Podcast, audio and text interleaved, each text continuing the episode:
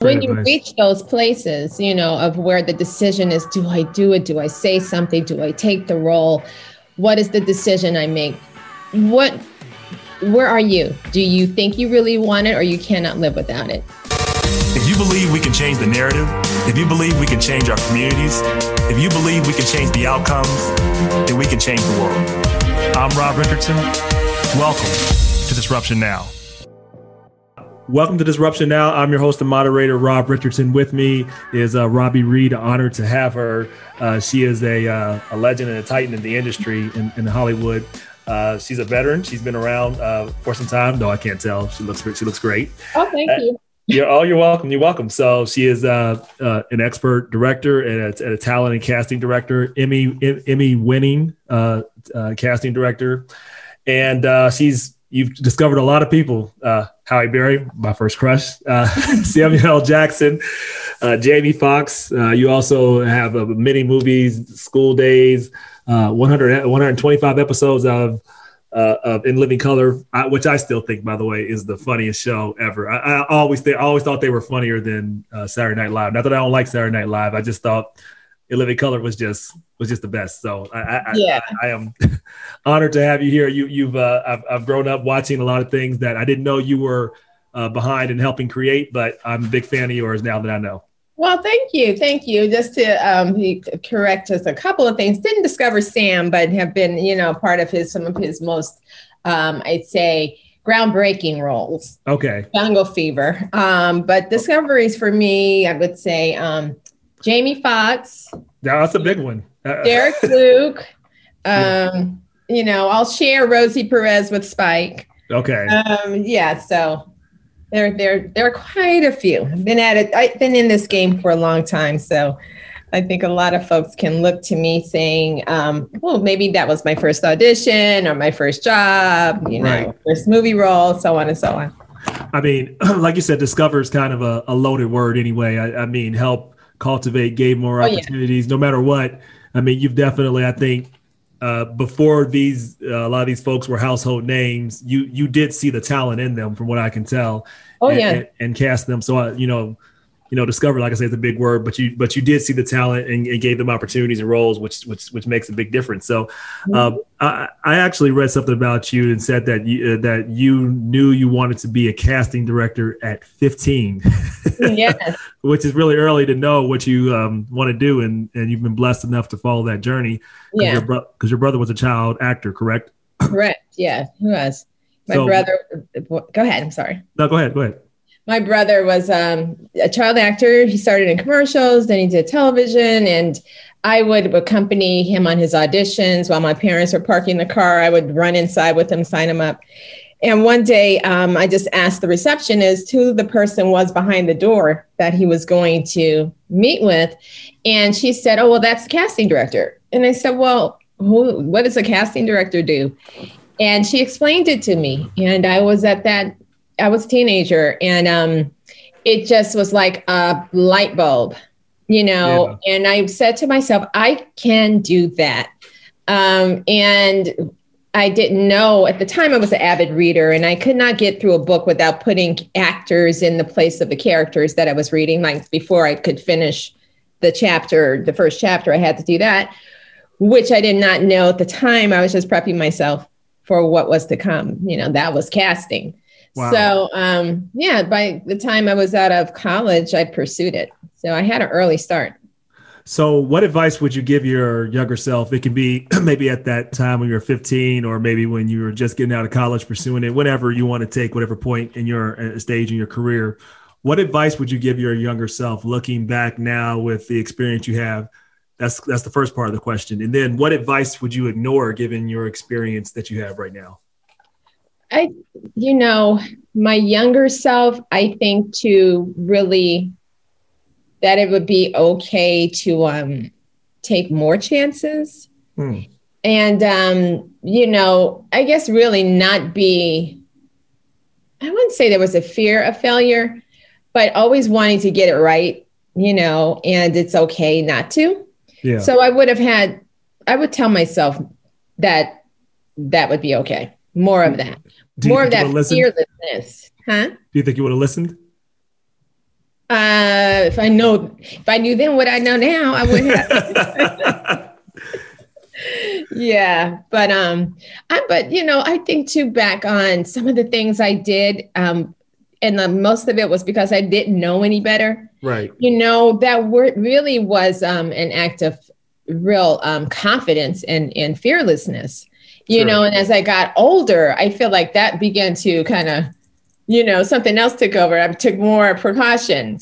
So um, I would. I, so it sounds like you want to tell your older self to tell your younger self to keep that same mindset. exactly. Be more of that. Yes. I made lots of cold calls back then. And I called myself a casting director long before I became one. Yeah. So, um, is there yeah. any moment that you say, because you said you would have taken more of a risk, is there anything that just sticks out of your mind like, that's something looking back that I learned from that I would have just gone all the way with knowing knowing that now. Can you think of a is there anything particular that sticks out in your mind? What would um okay, well, you know, this really was more of when I was in school, but I think it certainly would have um, definitely played into my um, young adulthood. But I had an, uh, an opportunity to go abroad to study mm-hmm. and to do as an ex- as an exchange student. And I remember signing up for the program, getting accepted to the program because I had taken Spanish all of my life and really wanted to immerse myself in the culture and the language and learn it as a real second language. And at the 11th hour, I just, you know, was like, no, I'll wait. And of course, that opportunity did not come back around. Um, so, you know, I yeah. would say that would have been one of the things I would have done differently for sure. Any advice you got through the years that you would tell yourself to ignore? Oh yeah, um, I'm, sure there's, I'm sure you got plenty of examples of that one. What other people say and what other people think, I would ignore that. Yeah. No, um, you can't listen to everybody you know, certainly be mindful of who's in your close circle. And I hear that now, even, you know, as this grown woman that I am, you still have to be mindful of that. But going, growing up, because you're so impressionable, you know, and I would listened and took everything in. So mm-hmm. I would, um, you know, definitely be, you know, have more precaution in that area. Well, I can. Uh, there's been well, there's there's scientific proof to back up what you're saying. So, uh, literally, the people that you're around, even if you're around people that you think that you don't mm-hmm. agree with how they frame the world, their morals, uh, you know, so on and so forth. Uh, science has shown that rather than your beliefs, you you being able to protect your beliefs, if you hang around people long enough, literally they rewire your brain and you think like the group around you. Uh, mm-hmm. so, I mean, what you're saying is, I mean, backed up by science too, which is kind of freaky, but it's like it's very important, like you said, uh, who you let in your space. Has that when you look at what's going on right now in terms of hopefully we're moving past this pandemic, but I know that the pandemic has uh, forced a lot of people to be intentional and yeah. um, and uh, about their time. And I know with me about my, I've cut off quite a few people, and, and I've actually been more focused than I've ever been. But has this pandemic done anything to kind of highlight, uh, you know, clarity of purpose in terms of not only who who you hang around, but what you're doing uh, in any way? Absolutely, it has. I mean, it definitely forced us all to take a seat, um, and you know, gave gave us plenty of time to um, think. And I had had much I've thought about, and certainly how I've spent my time, who I spend it with, um, and you know how much more time there might be. Yeah. So it just gives you a whole appreciation. And I always believed that I was one that appreciated time um, and did not take it for granted, but I have a whole new appreciation for it. Yeah. And, I mean, and respect. no, I agree. I agree. Um, I mean, uh, you have to often, when you're telling stories, you have to often fight against this narrative. And actually, before I get there, erase that. Uh, I, would like to talk to you about this pandemic and what you think it could have done for the next normal with the industry. Uh, mm. This this seems to this is a, this has been a pivotal moment for our nation, really the world in a lot of ways. In combination with the pandemic and also with the um, the, the world having to watch the injustices that go on every single day for Black people, really. Um, but people being forced to not they couldn't they weren't distracted they couldn't be distracted by every event every night it was you had you, you saw it you couldn't you just couldn't ignore someone's life being choked out of them for nearly nine minutes, the Ahmaud Arbery so on and so forth, all the things that just came back to back to back. Mm-hmm. Um, and in this moment that, you know, I think, I think there's been at least some uh, general um, greater awareness of what what's already happening. Now it may go away, but what do you think is the next normal for this moment specifically with the movie industry because and and, and entertainment because you know you spent your career making sure that uh, the full story is told and not just the narrative from the dominant culture, but the full story is told how the world actually is. Do you think this is a where do you think where do you see the industry going from this moment and what do you think the next normal looks like going forward? That's an interesting question. I think that well the next normal is people really staying in the space that is more so authentic and and true. Um, whereas because it's the entertainment industry, you can easily get caught up in what isn't real, right? But where we are now with things being so in our face, you know, be it from, you know, be it the injustices, the racial injustices, the, you know, pandemic, you can't hide from it. So I think those stories that will be told will be will continue to be in this authentic space. You can't do there's no more excuse. You can't yeah. go back. You yeah. know? It's yeah. like I tell people about self tapes and auditions, like there's no excuse for a bad tape now. you know, like you have all the information. There's the ring light, there's this, there's that, and you got to get it right. Um, so yeah i think staying in that space and really telling stories and seeing the world as it truly is and that's everybody being represented yeah every color of person being represented yeah, and I've seen, you know, that and and there's no excuse for the individual who's doing their taping, but there's also no excuse for Hollywood, for Netflix, for who, so on and so forth to not present greater stories, which uh, they have been doing. and think we can do more of, but the, it's been shown that these these things are not only the right thing to do, they're actually very profitable. People want to see them. People want to see it. And and it's not. It's like you can't. You you can't just do it for a time and stop. This is it. It's right. here. You know, and even with the uh, just in the accountability, uh, not being able to get away with doing the things that were have been done for so long. The you know being excluded. Those organizations and entities can no longer exist yeah. in that way without being called out on it. And then big, powerful people, companies, corporations, studios, however, getting really behind it. So, yeah. We see it unfolding before our very eyes right now. No, we do. And, and, and I also believe part of the next normal is uh, I'd love to get your comment on this. Uh, do you see the uh, the streaming kind of war and services expanding opportunities, or is it could it actually uh, limit opportunities. What do you what do you see with all these now? HBO, Netflix, Prime. I mean, I don't know. There's probably a ton of them I don't even know about now. Disney. There's there's a whole lot of streaming services out there. Um, do you think this is this is providing greater opportunity uh, yeah. to, to, to tell more stories that are more intentional, or do you think it's it's not doing that? What, what's your what's your perspective on this moment? I think it's definitely providing more opportunity um, to tell more stories, to tell um, just, you know, the variety of stories and then the amount of stories too.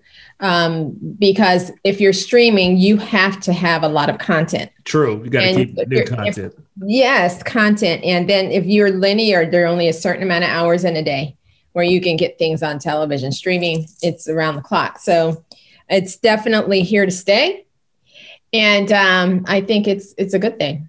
Yeah, I can tell you this is something that that I, that I, that I want to do. Uh, I will eventually do after I complete a few the startup I'm working on, a few other things. But I think really having a full uh, Netflix or Prime, whatever, see, uh, like series on the full life of Malcolm X, like really, because mm-hmm. I've read I've read all of his I've read all the books about him, and and there's so much that wasn't told, and I really having a breakdown yeah. of his episode from like his life in when he was uh, Detroit Red to his time right. in prison to his time growing up as a youth. That would be, I think, people would be thoroughly entertained, and to the all the things that happened. That two or three years within his life, yeah. like like right right before his life, and he did so much. Like he did in that two or three years, it was like a spy movie because he had to he had to, he had his fight with the NOI and yes. went overseas and he had to and he had to fight the CIA. Like people don't know that stuff. I think people would find that his life was extremely fascinating. Obviously, we had the movie, which was great, but really mm-hmm. breaking down, he can literally have an episode, uh, a whole, a whole series just about. Yeah, yeah, you are absolutely right. He was a he was a man. What I love the most about Malcolm X, and we did so much reading and research when we made that film, um, and Spike, of course. You know, yes. I and, love that film. One of my favorite films. And by the way, uh, Denzel should have won the Oscar for that too. But go ahead. He, he deserved it. Absolutely. That was the Oscar winning performance. He should have been nominated and won every award for that. You know, uh, there's no question. That was uh, he became Malcolm X. Yes, I mean he he was Malcolm X. It was uncanny. Like on, on set, he would every. Remember, I interviewed him once and I asked him if he was a method actor or what was his technique, and he was just like, "I just become." You know, it's not one where you might have the the Meisner technique or the Stella Adler technique. He was just like, I just become the role. I do the research and I become the role. And he did. Like when he was Detroit Red in the club, you yep. know, you didn't see Malcolm. No, you didn't. You saw Detroit Red. Just, you know, on set in between takes, he never dropped it. Always was it. When he left for the day, he did. Yeah. You know, he didn't wear it at night or anything like that. But um, yeah, so those those were great times. And um, I agree, Malcolm X, the thing I loved most about him was that he was always evolving. Yes. You know, and um, always, you know, wanting to learn. And so, no, no, recognizing that there, you never know too much. And so I, I just really have a lot of admiration for him. No, I mean, he was, I mean, like I said, he's, he's, I mean, it's just so much great to really go and so much to learn from him. And, and the autobiography was a great book. But there's other books too that really just do it a great, uh, just a great job of talking about his history. And I just had, he, he, like I said, he, he really went through a whole lot.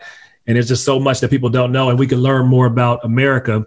And really, uh, and, I, and I think more, we're seeing more, more uh, content like that.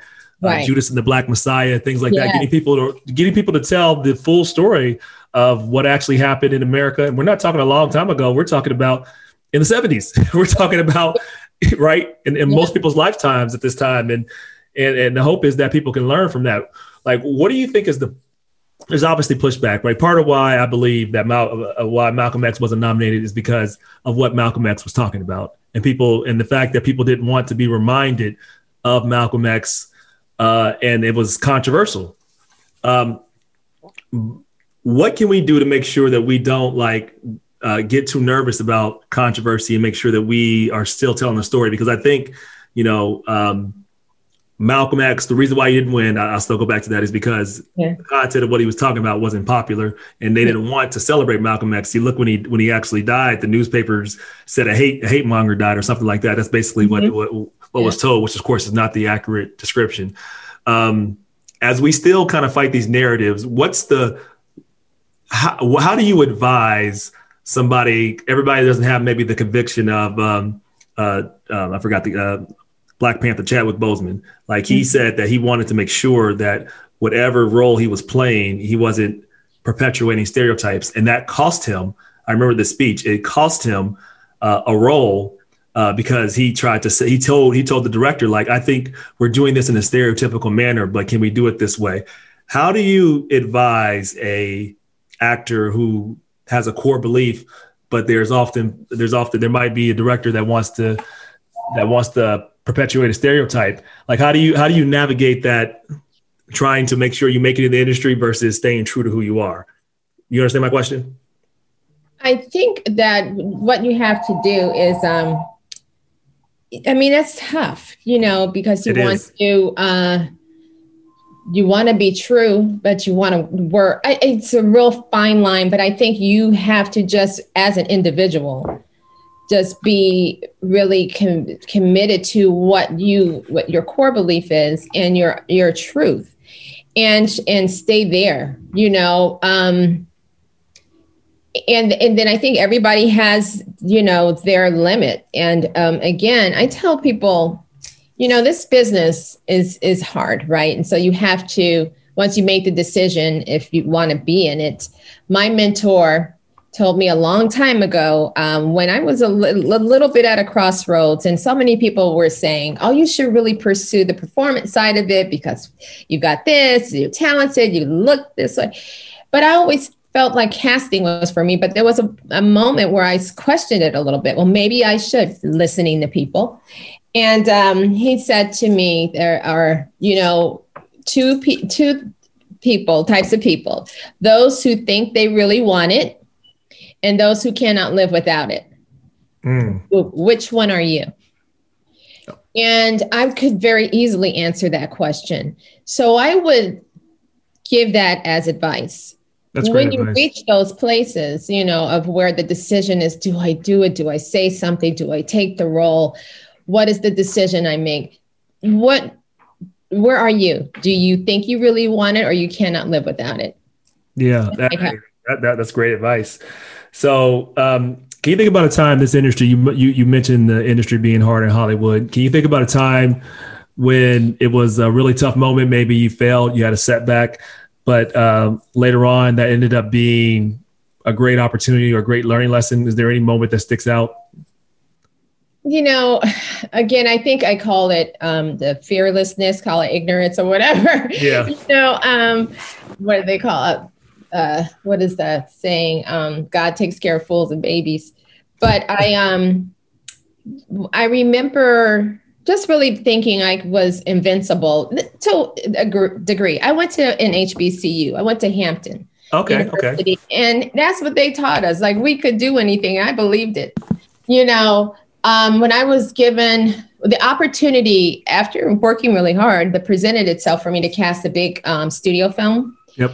And the studio film um, starred a big celebrity who at the time you know was um, very valuable to the studio and the studio wanted someone else to cast the movie it was the person's very first directing you know opportunity too he was also starring in it and there were a lot of hats he was wearing so they felt that a more seasoned you know um, casting person not of color would be a better. Of course, always a more seasoned person. Never like you don't have the experience, but they never give you the experience to get the experience. But go ahead. Yeah, I know it's how that a, works. It's a, it's a catch twenty two. Yeah. So I have to say that um, I just I knew I could do it. There was a there was no doubt in my mind, and I just remember taking this meeting with the studio heads and um, them trying to really discourage me, telling me all of the things that could go wrong. That, like this really happened, right? You know, well, this might happen. This could go wrong. What if? And what if? And I remember just saying, "It. I can. I'll do this. I'll. This would be the solution to that." And I just had no doubt, right? Also, that uh, star slash director, writer, producer um, believed in me and um, stood in in support of of my decision. And when I think back on that, glad I made the choice. I cast the film. You know, there were times when I really thought, "Oh my God, what did I get myself into?" Yeah. you know, um, and maybe you know, with a little bit more experience, I might have, um, you know, sought another um, not opinion but someone that i knew i could really kind of turn to when there were when there were challenges that i really had to work out myself. Right. you know because i think after putting myself in that position i thought i got to figure it out on my own. Yeah. You know when i didn't really need to.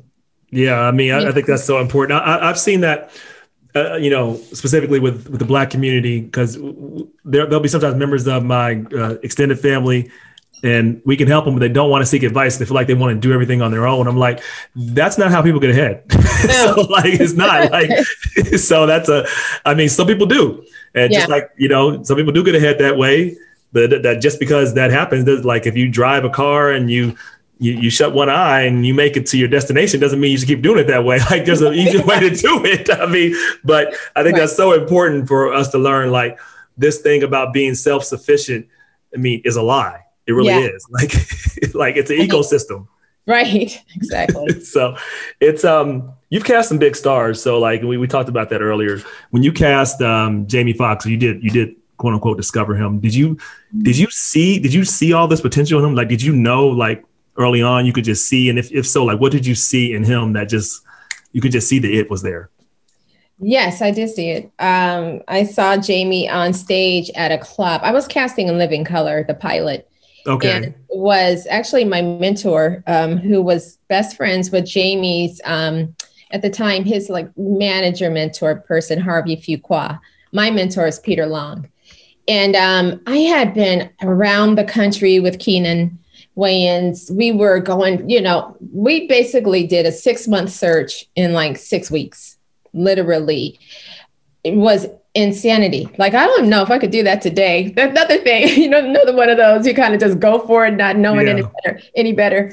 Um, so I uh, was at the end, you know, of it, and we were just getting ready to kind of go into the network phase where we were showing them our choices. And Peter called me to tell me that there was this young kid that Harvey, you know, was, had taken under his wing, and he was a student at, at um, San Diego State University, and he really wanted me to see him. He had been at the Comedy Act Theater the night before, and would I come down? And that day, uh, just check him out. He would make sure he got on stage. And I was, I, I remember thinking, oh my God, I'm so tired. This was a Friday, you know, after a long yeah. week. And I said, Peter, I'll do it for you. All long story short, I go, it's Jamie. He hadn't yet changed his name to Jamie. He was still, you know, his um, government name. Eric. And um, I didn't even know he had a, his name was. I thought it was always Jamie Foxx. I guess I didn't know that. I just learned something new about him. There's a whole story around that one too. But yeah, his name is Eric Bishop. He's from Texas, um, Terrell, Texas. I think it is. Yeah. So anyway, he. Um, I remember thinking this. He was not only just funny, but I knew he was an actor, and I'll tell you why in one of his pieces in his routine well, that lasted maybe 10 minutes he did a whole monologue from shakespeare right? It was hamlet. And i realized that it's this person really had a control of this very classic piece of material you know? Right. And, and he must be classically trained. Well not only was he trained you know theatrically but you know he was also very musically gifted I saw all of that in his routine and his um, characters that he did. Like he wasn't just joke, joke, joke, right. but he had full on developed characters to me that said acting, you know, ability. And, um, you know, the rest is history. I just yeah. knew though from that moment, like even Jamie was doing the character on In Living Color, the Wanda, the ugly woman. He I remember that in his routine, you know, at the beginning, like that was one of his characters. Yep. You know, so yeah, that was it's you know it's no surprise that he's still at the top of his game and continuing to evolve. Absolutely, absolutely, yeah. Uh, really quick to have a, uh, a couple rapid fire questions. So, you have any? What's what's some of the funniest like behind the scenes in Living Color? As I told you, in Living Color is was one of my favorite. Can you think of something that people just oh don't know that happened behind the scenes that's just like hilarious that people wouldn't know otherwise? You know, that's uh, what she had asked me that before. I would have thought of more things, but I, one thing I could just think of is how funny it was. Like there were so many takes where we were laughing so hard behind the camera that yeah. we had to hold our breath. You know, stomachs hurting, and when they said cut, we were like ah, screaming because it was so funny. Some of the ones that stood out like that were, of course, um, the men on films. oh yeah, yeah, yeah, yep. Oh gosh, and them just walking around in between the the takes in character. Those were always so funny. And then the homie the clown and homie the clown was on my yeah. Yes, homie the clown. The homie don't play that. Yep. Um, Jim the fire was the, the firefighter. Uh, what what did Jim Carrey play? Um, Wanda. Yeah, no, he, no, was she the um? No, no, no. Jim Carrey, like he played the firefighter. No, no, I'm saying that one of the the had the. I think she was the um, the weight. The uh, gosh, what am I trying to say? Lifted the weights. The bodybuilder. I know you're talking about. Yes, yeah, yeah, yeah, yes, yes. that was Jim Carrey too. Jim Carrey. Yeah, he was um hilarious. Tommy. Everybody had something really special and funny. And I remember seeing Crystal T'Keyah Keymáh um audition really wasn't an audition for In Living Color. But at the time, you have to remember this was late 80s. So we didn't have obviously the internet, you know, and the the tapes that anybody was fortunate enough to make, they had to put in the mail, you know, wow. and send. And um, they were all half inch tapes. So you had to like watch it from beginning to end. And I remember just sitting in a sea of um, half inch tapes myself and Shemin, who was my associate, half inch and three quarter inch. I'm sure you might not even remember what three quarter is, but they were really big tapes that mostly were used in television and having to watch them and, and working into the wee hours of the night. And this one tape I put in, and it was Crystal T'Keyah Keymáh doing all of these different characters. Yeah. And the character that she did that stood out was the little girl. I can't think of the little girl's name, but that character ended up finding its way onto In Living Color and becoming a favorite, where she lived in Black World and she told this whole story about how beautiful Black World was. Yeah. So yeah, you know what? You just yeah, that that that's awesome. I just had an idea come to my head. So, well, something I'm working on right now, and I'll, I'll show you after this tape uh, okay. very quickly. But uh, I'm creating a NFT. You know what NFTs are? Mm-hmm. Yeah, so I'm creating an NFT platform that that is focused on diverse creators and collectors. And um, so, and we're, and we're about done. But a good idea would be to really feature some of those moments with, if you have them in a way in in a, in a living color. I bet people that would be awesome. You know, some of the some of the takes from those moments. Just a thought. Yeah. Yeah. So, um, all right, couple of rapid fire questions. You um, what's an important truth you have in your life or conviction that you have that a lot of people don't agree with you on? Wow, an important truth that a lot of people don't agree with me yep. on. It's a hard question on purpose. Everybody agrees with me now. um, gosh,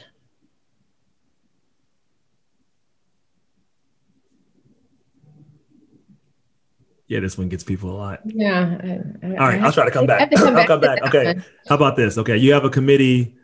Uh, they can be living, they can be dead, they can be a combination thereof of advisors to advise you on whatever life, personal, spirituality. Who are these three people and why?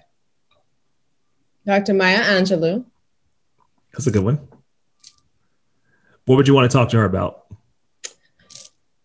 Oh gosh how she could just how she went from you know the experiences in her life early on to becoming this woman of such great wisdom and stature um you know where where she got her confidence from. Okay. Because it didn't start out that way. Sure. Um who else? Malcolm X yeah, Malcolm's a good one. Mm-hmm. And we've already been over, you know, Malcolm. Okay, who's your who's your third? Oh, um, oh gosh, who would be the third one? This is a tough one because it's only one more. It could be anybody. It could be advisor you have, whatever. Peter, Peter Long, he was my mentor. And so I think that for because I you know, so young, I listened to him, but there were so many times when I think back on it that I should have asked more questions. Yeah. You know, and um, I used to think he was so bullheaded, and he. I, my thought was always like, "You think you know everything?" Yeah. he knew more than me, you know. So Peter Long, so I can ask him more questions. Okay. Any question that come to your mind you'd like to ask him right now? Hey, I'm not going to tell you no. hey, I, hey, I'm supposed to ask, so right. why not? Why not? Um, okay, you got a, uh, okay. Like final question here. You got a uh, logo billboard that sums up your theme in life, or your or saying that you believe in. What is that saying? Why? Um, the logo theme in life. What would I want to say? With God, all things are possible. All right. Robi Reed, thank you for coming on the show. Appreciate you having you on. You're welcome. Thank you.